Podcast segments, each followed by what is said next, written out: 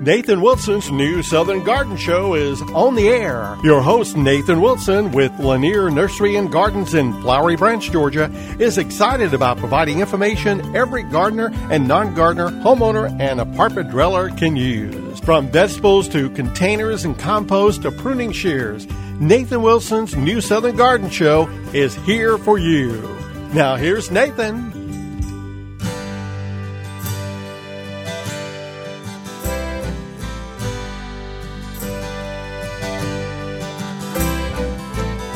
Well, good morning, gang, or afternoon, or evening, whenever you might be listening to the program. Of course, you can find us here every Saturday, uh, 10 o'clock in the morning, and of course, a repeat of the program at 8 o'clock. But then again, you may be listening on the go on your smart device or at newsoutherngarden.com, where you can find every episode of the show we've ever had. So, whatever time of day you're joining us, I hope that you're doing well. And I'm so glad that you've decided to join us to talk about your garden and your landscape and all kinds of goodies that the earth can provide for us. Of course, gardening is an important thing for us humans. Um, whether you're growing vegetables, fruits, we need to eat. Or maybe you're growing things like. Uh, ornamental plants, things that are beautiful, and those help to feed our soul. But being out the landscape, we've talked about on many occasions, is good for your mental health too. So, let's talk about all things green and all things growing. If you missed last week's program, of course, that was the end of the month. That was our Q&A week where we answered your questions. Uh, you can find that episode, that show online at newsoutherngarden.com. We talked about planting bulbs. Uh, we talked about making cuttings from plants during winter, over winter months. We call those hardwood cuttings because by the end of the growing season, the wood on your trees or your shrubs, uh, it's, it's a hardwood. And they too can produce roots. If you make cuttings from them, it takes them a little longer, but we gave you tips on how to do that. And we talked about should we be pruning? Why do the landscapers prune over winter? Should they be doing that? Well, for all those questions to be answered and more, check out last week's show at newsoutherngarden.com or your favorite podcasting app. But this week, uh, well, let's see. Let me tell you a little bit about what I've been doing this week. In my garden and landscape, I've been planting bulbs. We talked about it last week. I was doing some of that last week, continuing to do so. We can continue to plant bulbs through the winter, really, as long as you can find them. Things like tulips, daffodils, alliums. All of the spring blooming bulbs is wonderful and, and really critical to plant over winter because they need a certain amount of cold. Now, sometimes you can source bulbs that have been pre chilled if you're late to the party, say in the spring you really want some tulips or you really want some daffodils, you can find pre chilled bulbs that should be uh, growing and blooming for you, um, even as late as uh, early spring. But take the opportunity to plant those bulbs. I do love the alliums. You know, I think it was last year we had an entire show all about alliums. And um, so I've been planting alliums. And while I'm planting in my beds, I've noticed that there are some little green plants popping up all over the place. I didn't put them there. I did not put them there. These green plants are commonly known as weeds. So you may have noticed a lot of weeds popping up in your flower beds, in your planting beds, in your shrub borders, uh, underneath your trees, wherever they're going to grow. And the reason you're starting to see young plants that are classified as weeds, I guess, things you didn't plant there or things that are not in the right place, is because in the southeast we have two seasons of weeds. We have two seasons for weeds to grow. We have our spring and summer weeds, and then the fall and winter weeds. So we have warm season weeds and cool season weeds. This is pretty common all over the place, but of course, down here in the southeast where our winters are quite mild, we have plants that will germinate, uh, rather, weeds that will germinate from a seed. They will grow leaves, they'll get up to size so they can bloom. And then by the end of this cool season, they'll be scattering their seeds on the ground. So the weeds that you're seeing popping up, those most likely came from plants that were growing last winter and you know, maybe you overlooked them, they slipped by you, and they produced a flower, and then subsequent to follow are the weed seeds. They scattered those seeds, and those seeds have been waiting right around the ground level. Maybe even if you mulch, they're underneath the mulch. Um, and so those weed seeds are now at a time where the weather is perfect for them to germinate and start growing because many of these weeds do not grow over summer. Some of the weeds I'm seeing, of course, are chickweed. There's a big leaf chickweed and a small leaf chickweed. They come in variety of styles. and then there's the henbit and the dead nettles, which look very similar. They're in the mint family. They have a square stem. If you're out looking at them, they sort of have a roughly edge on their leaf. And they do have, I think it's a nice little pink blossom, kind of like a lavender bloom. Uh, of course, you won't see the blooms for a few months, but just know that if those blooms are allowed to drop their seed, they'll be right back in your garden beds next winter. And then, of course, there's things like hairy bittercress, curly dock. All of these plants are plants that you don't have a problem with. You don't really think about them being a problem in your landscape, and as far as weeds are concerned, over the summer because they don't like it hot. They don't like the um, the summer temperatures, so they don't seem to be a problem but their weed seed are hanging out in your planting beds all along. A good little story that I like to tell is working with a client, of course, through Lanier Nursery and Gardens in Flowery Branch, Georgia, where you can find me throughout the week.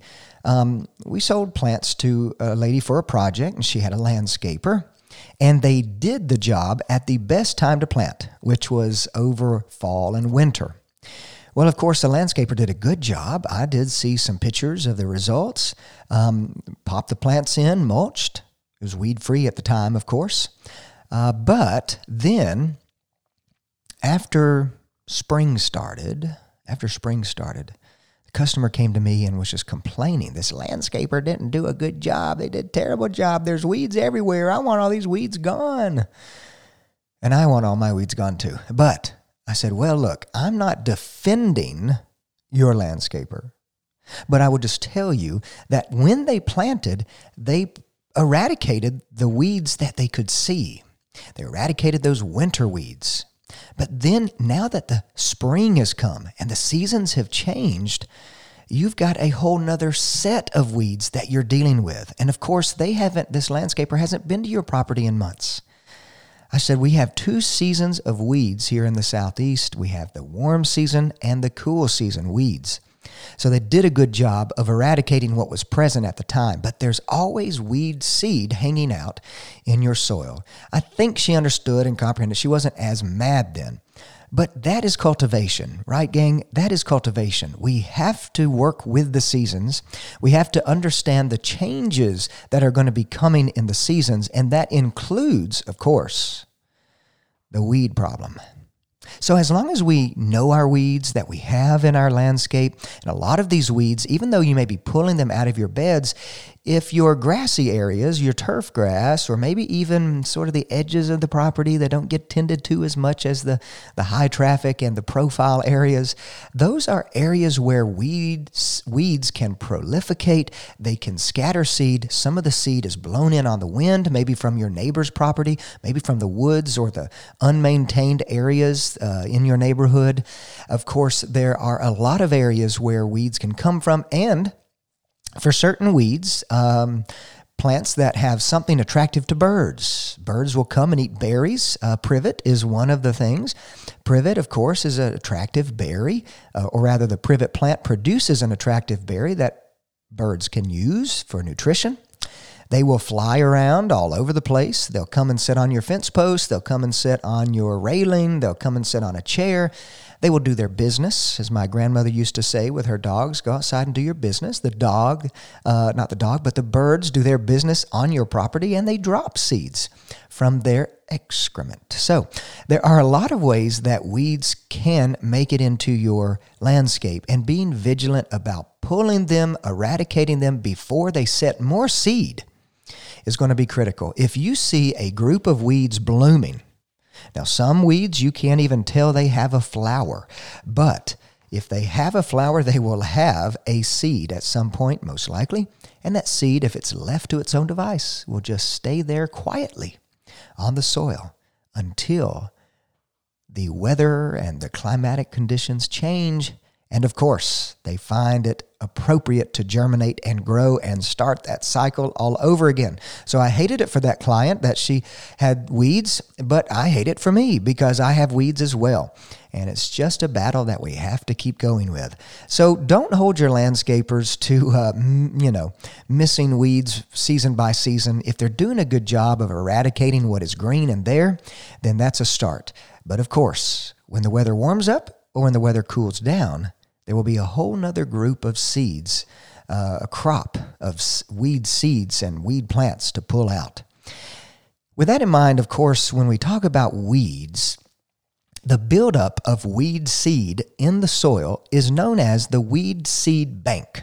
The weed seed bank.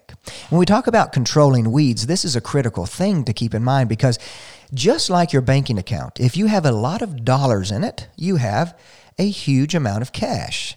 Um, in the weed seed bank, if you have a lot of seed in it, you have a huge amount of weed seed. If there's a lot of weed seed in your soil, it will always be a battle. So the idea is to reduce, to make withdrawals from the weed seed bank, and don't allow many deposits.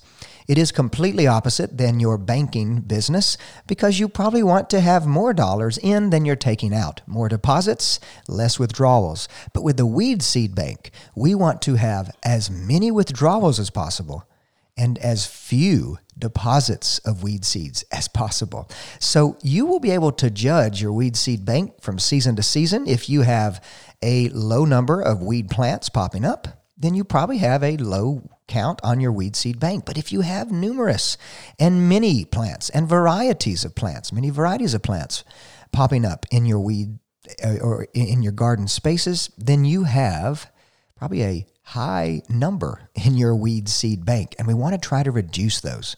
So, as I was working out in my landscape over the past couple of weeks, planting these bulbs, pulling weeds, doing all these things in tandem, I have a terrible problem with um, the wild garlic, wild onion, if you will. I have a terrible problem with that. Of course, they do spread by seed, but they are a plant that is very perennial that spreads by underground bulbs, just like your onion plants would in your vegetable garden.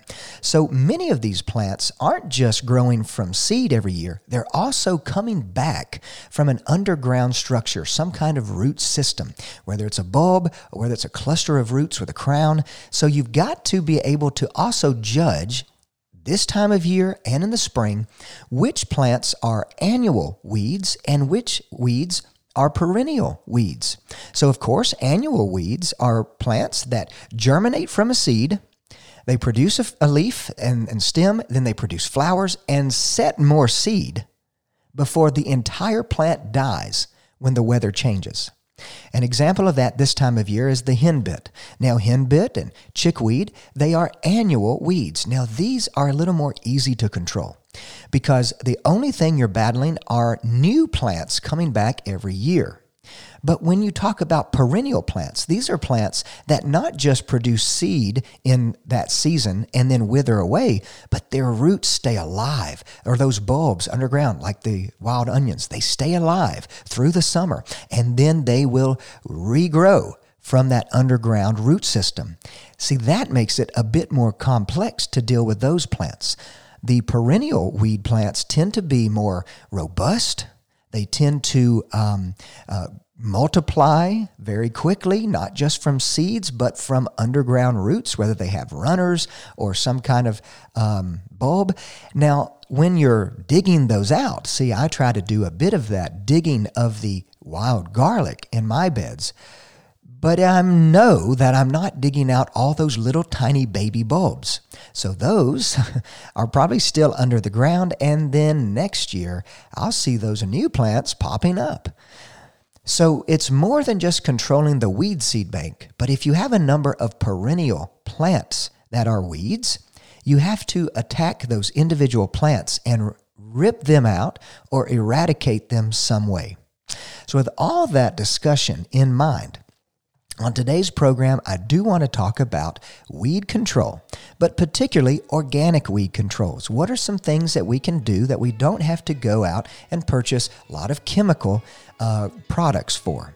Some of these things are going to take just a lot of effort, a lot of time, And some of them are some bottled products that are organic that you can use. And I will give you a few recipes, a few recipes for some homebrew weed killers. So when we get back from this break, all uh, more about controlling weeds over this winter season. Hang on tight.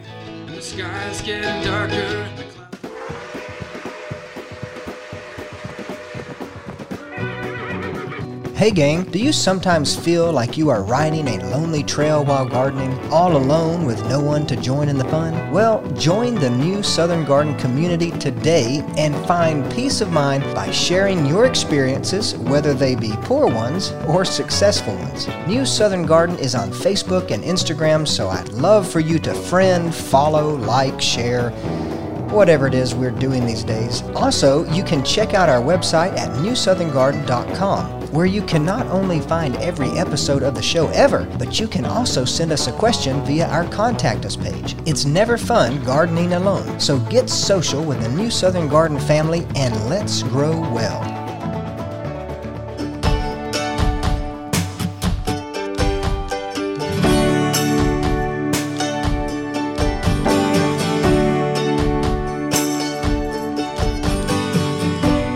So, gang, during the break, I was looking back at some history here. You know, this is the last month of the year, and it just seems like yesterday that we were bringing in the first month of the year.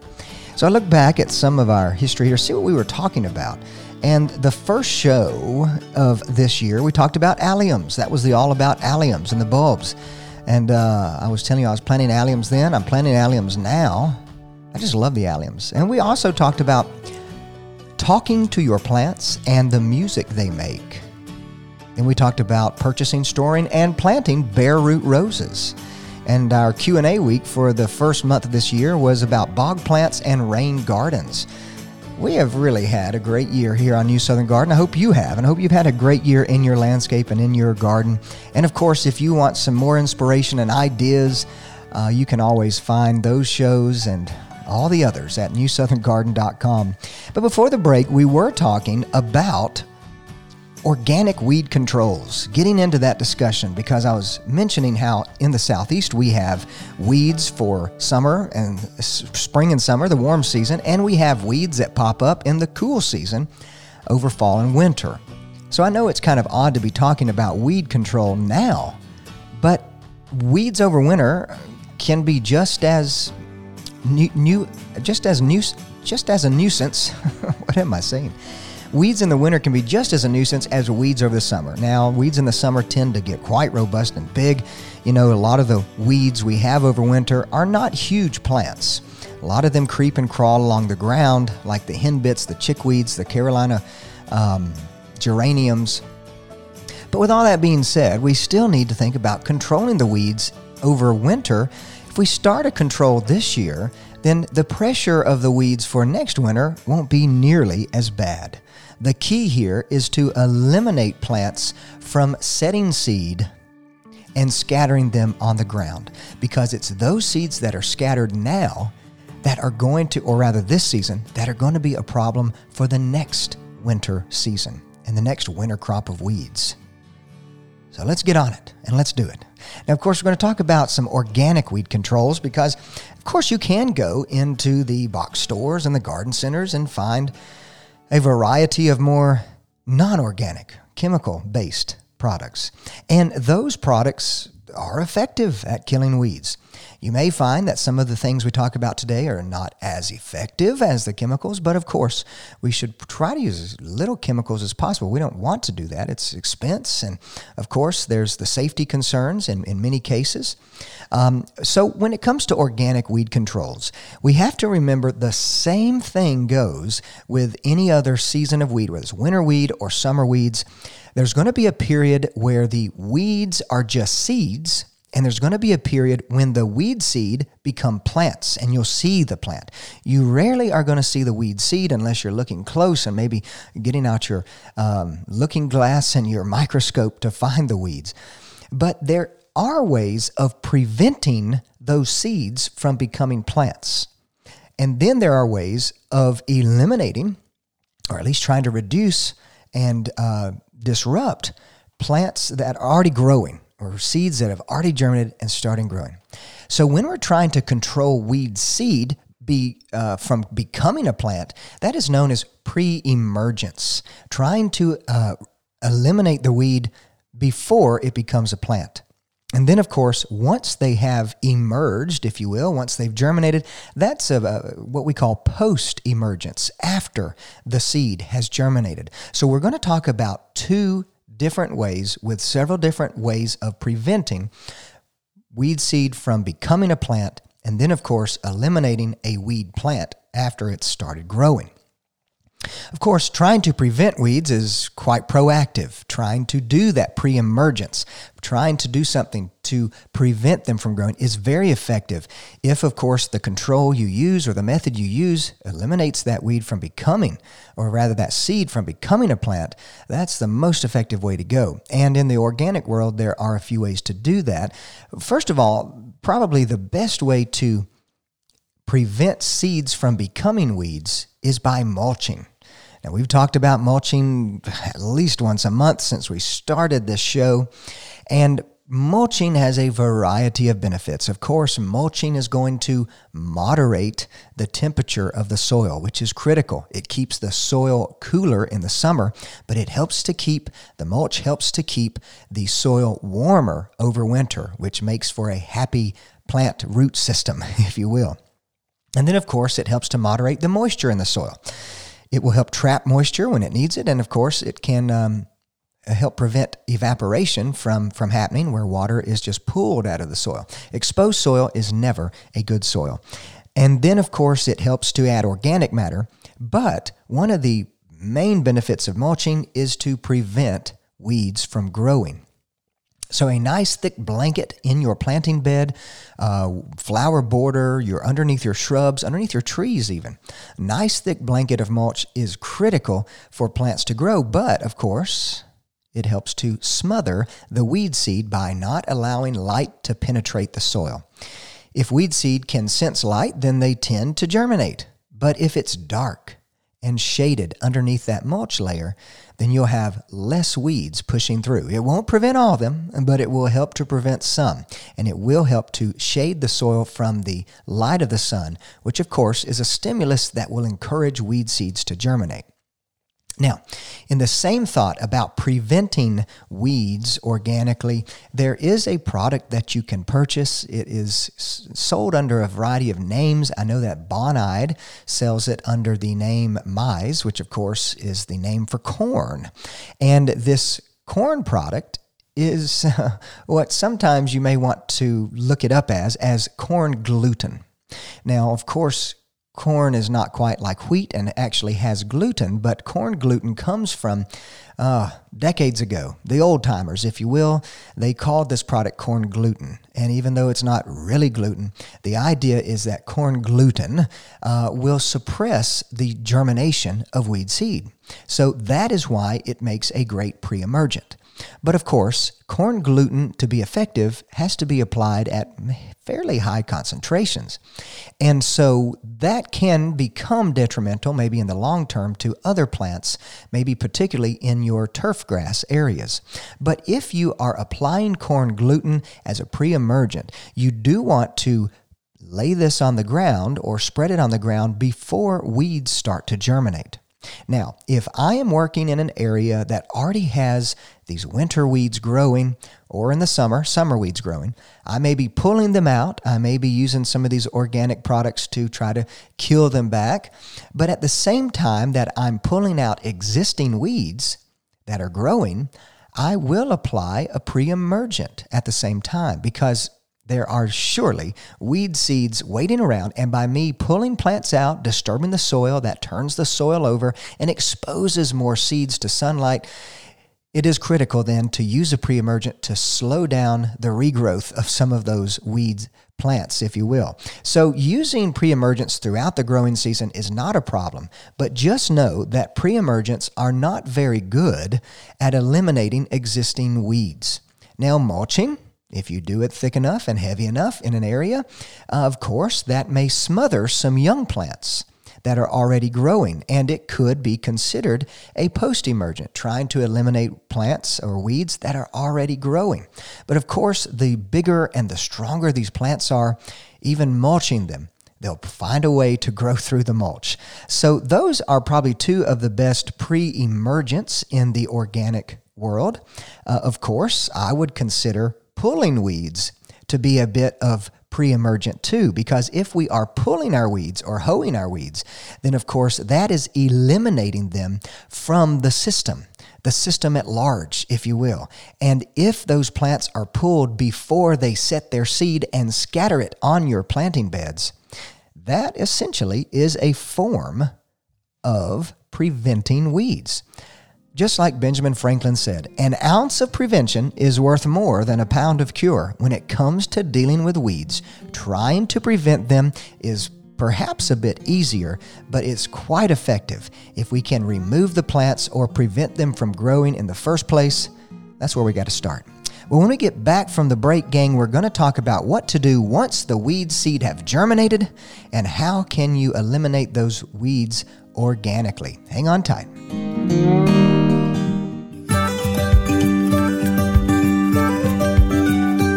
Nathan Wilson's new Southern Garden Show is on the air. Your host, Nathan Wilson, with Lanier Nursery and Gardens in Flowery Branch, Georgia, is excited about providing information every gardener and non gardener, homeowner, and apartment dweller can use. From vegetables to containers and compost to pruning shears, Nathan Wilson's new Southern Garden Show is here for you. Now, here's Nathan.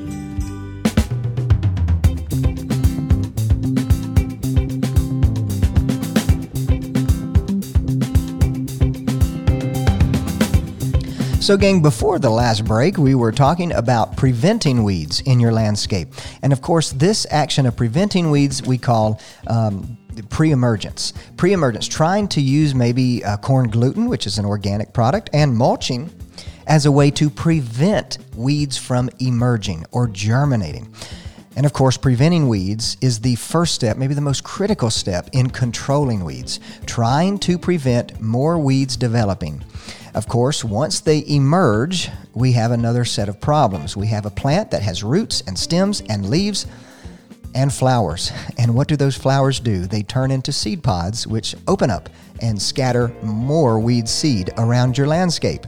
So, now that we've talked a bit about trying to prevent the weeds, and of course, trying to reduce your weed seed bank, making withdrawals from the number of seeds that are weeds in your soil, we want to talk about how can we deal with weeds that are present, that are growing, that have germinated, that maybe are flowering.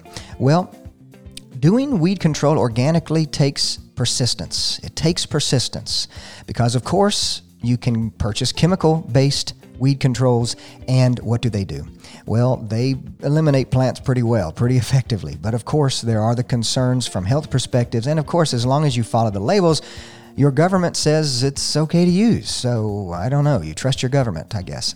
But with that being said, um, when it comes to eradicating weeds organically, the first step we have to talk about is mechanical elimination eliminating your weeds mechanically, which means getting down on your knees and pulling weeds, digging out the root systems. Of course, it could mean hoeing. You don't have to get on your knees for that. You can hoe the weeds out and damage those root structures, damage those plants so that they cannot survive and they will dry out. If you are weeding mechanically on a sunny day, you will have better success than weeding on a day that is cloudy and rainy and moist.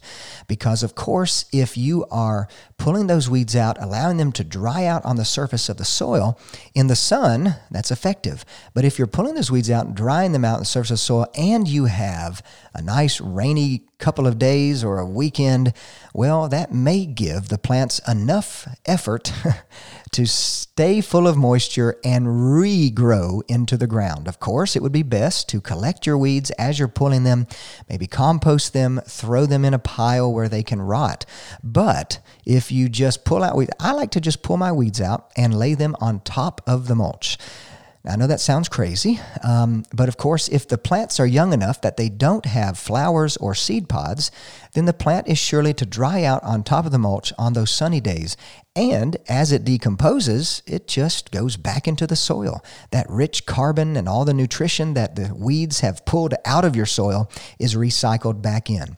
But of course, placing them into a heap uh, is going to help them decay and rot. Um, and of course, they can be incorporated into your compost. But if you are pulling out plants, weed plants, that do have a number of seed pods, I probably wouldn't then put them in my compost because those seeds could still be viable.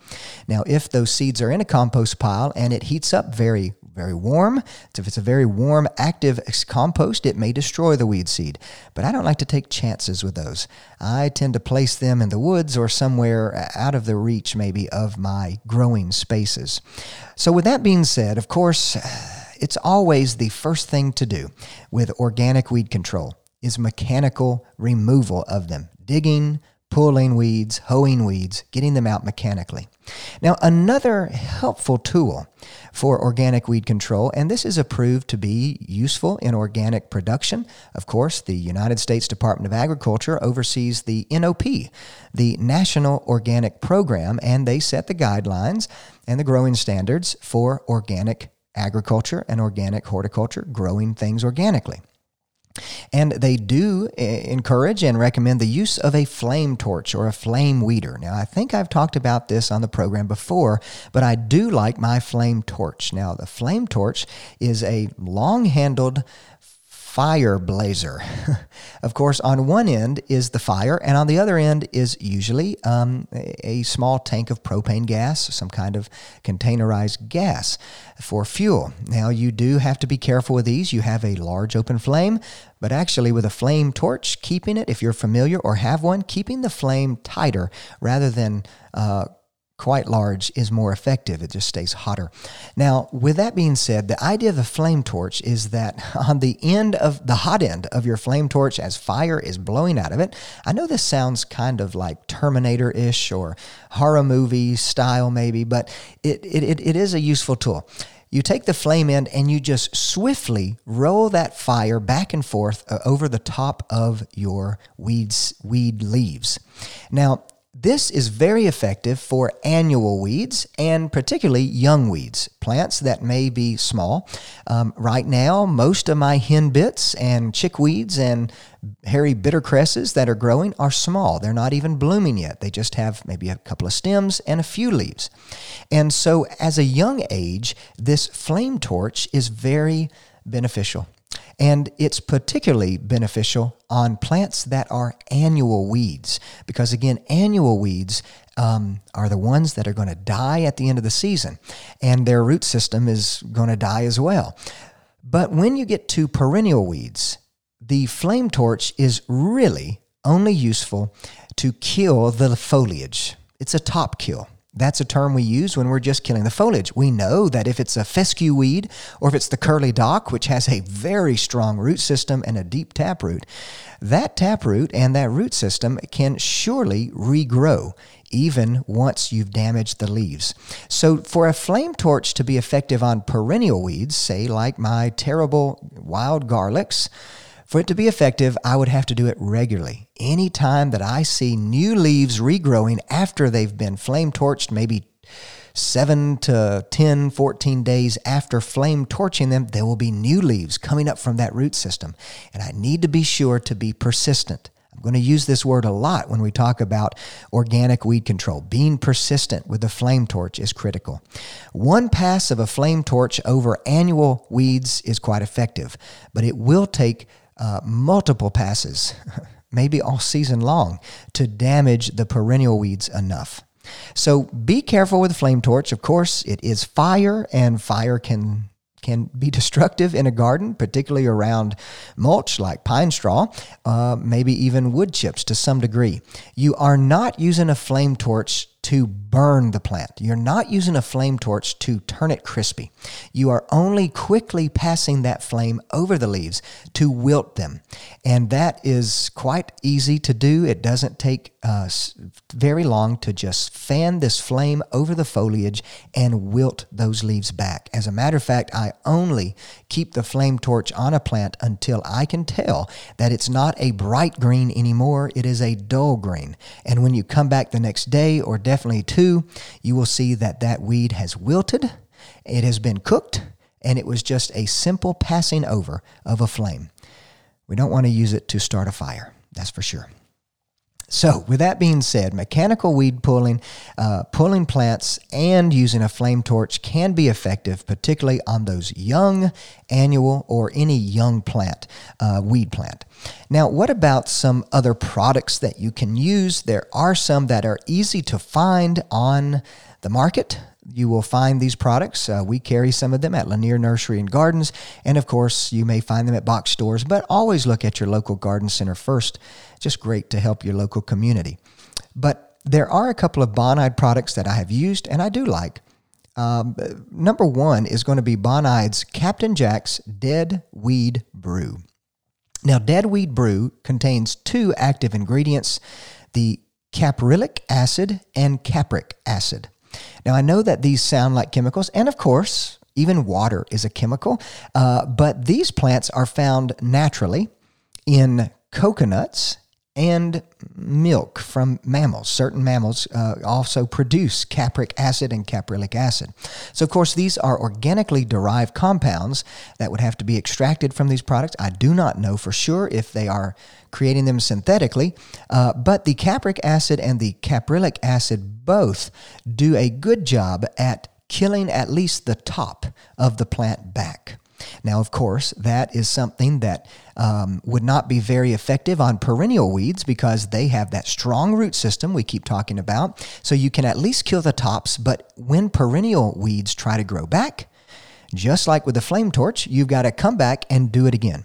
And this is what you'll find with most organic products that if they're um, if it turns out to just be a top kill where it kills the top of the plant but not the root, we have to be what? We have to be persistent with it. We have to be persistent with it. Anytime we're growing organically, growing naturally, we have to remember that working with nature is a slow process. And of course, with these, uh, yes, organic or naturally derived compounds, they still are going to work more slowly. And we have to keep that idea of being persistent at the forefront at all times. Now, something else that you may find, of course, is agricultural vinegar. Of course, I use that term, not just telling you vinegar, because not all vinegars are the same you could very well go to the grocery store and purchase a gallon of vinegar. White vinegar is just fine. But what you'll find is the concentration of that vinegar is much lower than a concentration of agricultural vinegar. So, very low concentrations of vinegar may do some damage to the leaves and foliage, the top part of the plant, but it may just leave the root alone. Even some of the higher concentrated vinegars in the agricultural vinegar world, they could be as high as 45 to 47%, and I've seen them lately as high as 75% vinegar. Those vinegars in the grocery store usually are only around 5% vinegar, so that's very low considering how high some of the agricultural vinegars can be. We used the agricultural vinegar in organic production at the University of Georgia when I was studying there in plant school. We had the organic horticulture farm and we used vinegar quite a lot. Now, of course, vinegar is a naturally occurring uh, process and it is quite effective. And it is most effective at killing those young seedlings or very young plants. It will do damage to big plants, uh, but it will usually only damage the tops. It will only damage the leaves and the stems, maybe, but it won't damage the roots. Persistence with vinegar is important too. You're not just applying it once, but you're maybe applying it several times until those weeds are eliminated. Um, ho- ho- however, keep in mind, that the vinegar itself, especially at the higher concentrations, can do damage to your good plants. Any of these products we talk about or these naturally occurring compounds, they very well could do damage to turf grass or to your gardenias and your hydrangeas and whatnot. So be careful when you are using them around desirable plants to only spot spray the weeds. We would never take vinegar and just broadcast it over an entire bed which has weeds but includes desirable plants because damage can be and probably will be done in many of those cases. So use even these organic weed controls as a spot spray, trying to only get the vinegar or the caprylic, capric acid, Captain Jack's dead weed brew making sure to only get those products on the weeds themselves. Now, there are a few things that you might be able to find, like clove oil. Clove oil has been used. Of course, a higher concentrated clove oil would be quite effective rather than a lesser concentrated clove oil. But regardless, um, there will be a higher cost to some of these, perhaps. Um, clove oil wouldn't be very cheap. Uh, citric acid, any product that has citric acid in it, can be quite effective at an organic or natural weed control. So be sure to always look at the active ingredients on those labels. But, gang, when we get back from this break, I'm going to talk about some home remedies and DIYs. DIYs. How's it go? DIYs that you can do yourself. Hang on tight. Hey, gang, it's Nathan. Thanks so much for listening to the New Southern Garden podcast. Of course, I love providing you with horticultural information to get you growing and growing well. But sometimes you need more than just information. You need plants. So I'd love for you to join me at Lanier Nursery and Gardens in Flowery Branch, Georgia, where you can find me throughout the week. But you can find more than just me, of course. at Lanier Nursery and Gardens, you can browse through our wide selection of ornamental trees, glorious shrubs, and colorful perennials and annuals. And I want to thank all our listeners who have already made the trek to Lanier Nursery. It's been a pleasure to meet you and hear your gardening stories. We've got a wonderful crew of folks who are just itching to help you grow your best garden ever. So check out laniernurserygardens.com for more information and be sure to like us on Facebook and Instagram. Now, let's get growing together.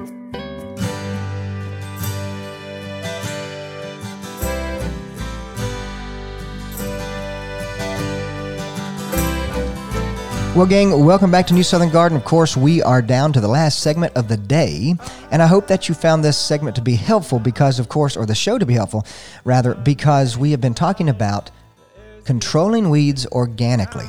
We've talked about trying to prevent weeds, which is always the best route. We need to be doing that, trying to pull the weeds out before they set their seed, because that seed will be ready to grow the next season of growth. So, doing that, and of course, um, maybe mulching. Definitely want to mulch to try to suppress weeds, to prevent light from hitting those weed seed that are on top of the soil. And of course, we've talked about some other pre emergence uh, that's organic, the corn gluten products. Bonide sells theirs under the name May- Maize, which of course is the word for corn. And then we've talked about some products and some. Um, some things you can use to spray on your plants once those weeds have already started growing. Things like caprylic and capric acid, agricultural vinegar, and clove oil, citric acid, excuse me, citric acid, which of course is from the citrus group of plants. But regardless, these things are organic, and I know that sometimes we're growing organic. Uh, we still want an easy solution. But growing naturally, growing organically takes effort. It takes the work. It takes the time. It takes the, what's the word of the day? Persistence. It takes persistence in trying to control weeds and other pests that may be plaguing your garden. So, with that in mind, uh, before the break, I did mention that we would talk about some home remedies. I think everybody likes home remedies. I don't know, these aren't necessarily backed up by science, but of course, most science these days, to be frank, is geared towards large chemical companies. So, we may not actually get a lot of good science from some of these things. But these are things that gardeners have shared with me or that I've read about and seen um, reports on and how well they may work. And some of these uh, are going to be mixtures of things we've already talked about. One of the first thing, a, a homebrew weed killer, includes three simple ingredients, including water. Um, well, actually, this one just calls for vinegar. We start with a gallon of vinegar. We add a cup of salt to that, just table salt, and a tablespoon of dish soap. Now, I'm going to tell you what these three products are intended to do. Uh, these three things in here are going to, first of all, the vinegar is going to disrupt the cells in the plant. Now, of course, this is a product that you'd be, or a mixture, a home brew, if you will, that you're spraying on top of leaves and stems. That vinegar is going to disrupt the cells. That's what it actually does to the plant, explodes them, pops them open, if you will. And then, of course, the salt is used as a desiccant. It dries them out. Uh, it will dry out and desiccate those cells, the tissues of the plant. And then, of course, the soap is in this home brew simply as a surfactant. Now, we haven't talked about surfactants on the program today, but we've talked about them in the past. The idea of a surfactant is a middleman to help the product that is doing the work stick or adhere to the surface of the leaves and the stems. So, a surfactant, usually soaps are used in this way. Uh, most surfactants are a kind of soap, at least. There are some agriculture surfactants that you can use, um, but Dawn dish soap would be quite effective and cheap enough to use to kill weeds with. So the only thing the soap is there to do, it's not really going to do much. If it if the soap covers uh, some of the aphids or white flies that may be in your garden, it'll kill them too. But the surfactant really just helps the salt and the vinegar to stick onto the plant and hang out on the plant. Now, of course, the vinegar the higher the concentration, maybe the more effective you will find it.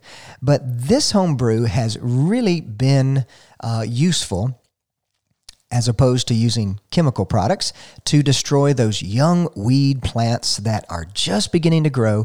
They're not even maybe to flowering stage. You'll find that most of your winter weeds in your landscape, at least the ones I was pulling out, uh, they aren't even quite flowering yet. They're just a small group or cluster of stems and leaves, and a product like this would be quite effective. Now, there's another thing that you can find in the grocery store that can do some damage to plants, and that is borax. Now, plants can use the boron that is found in borax. This is a, usually sodium borate, which is just the uh, chemical name for borax, but the borate in there does carry boron that some plants need.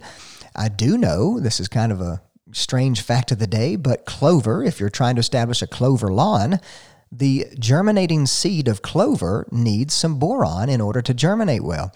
But used at a higher concentration and spread onto the leaves of plants, I've read where this particular borax brew, if you will, helps to control creeping Charlie, which I have plenty of actually in my landscape, surprisingly. But uh, the borax being sprayed onto plants' foliage can be destructive. Now, we do take the borax and say about 10 ounces of borax, mix that with 4 ounces of warm water to make a slurry. A slurry is just a thick, kind of slushy uh, mixture, if you will, and then you'll take that slurry and dilute it into two and a half gallons of water, which would be efficient or would be great to use in a, a backpack sprayer or something. And you will mix, so you're diluting the borax slurry into water, and then you can spot spray that borax onto your plant's fo- the weeds foliage. Now, using borax uh, heavily or maybe over the course of time, as with all these products, particularly the ones with the salt and maybe even corn gluten, using these products regularly over the period of two to three years may actually start to hinder your good plant's growth. So, we probably would want to use these things sparingly, but of course, we have to be persistent, so we may alternate them. Uh, of course, if you were to take salt and pour it on the ground, or say onto your lawn, it would destroy the patch of lawn that you poured it onto. I do remember I had a professor who told me that uh, when he was a kid growing up, his dad told him to take out the ice cream maker and pour out the water in the ice cream maker, which of course had salt to keep the ice as cold as possible. Well, he told him, he, his dad said, don't take that and pour it out on the lawn. Take it all the way to the woods and pour it way out there. And he thought, ah, it's just water. It's not going to hurt anything. So he poured it on the lawn. Well, a few days later, as that patch of lawn that was saturated with salt, uh, as it died, his dad said, You didn't take that to the woods, did you? He said, Yeah, I did. He said, Well, come over here. Is this where you poured it? Right on this dead patch of grass? He said, Yeah, that's where I poured it. Salt is destructive, and especially in high concentrations. And of course, we don't want to add extra salt to our soil. So only spray these products where they're needed. Spray them on the weeds directly, trying to not get this these products onto the foliage of your good plants. I'll reiterate that before we leave today is that even though these are organic and quite safe products um, in high concentrations and of course being applied to any plant can cause damage. So only use these products onto the areas that you're needed. Uh, one last quick and easy solution. I did read this. I haven't used this myself, but this would be a moss control. Simply using four ounces of dish soap, maybe the Ultra Dawn dish soap, something quite powerful, with one gallon of water, spraying that onto moss. You're trying to create an area that they don't like to grow. And of course, moss are plant like, but they don't have extensive root systems, so sometimes it is easier to maybe eradicate them. So, with that being said, gang, I hope that today's conversation gears your mind to get out there and start controlling your weeds. Because remember, any weed left to grow today is going to be a problem tomorrow, particularly in the wintertime. Then we'll probably talk about weed control again when summer gets here. So, gang, get out there and Give it a go. For WRWH and New Southern Garden, my name is Nathan Wilson. I hope you stay well and grow well. Have a great weekend.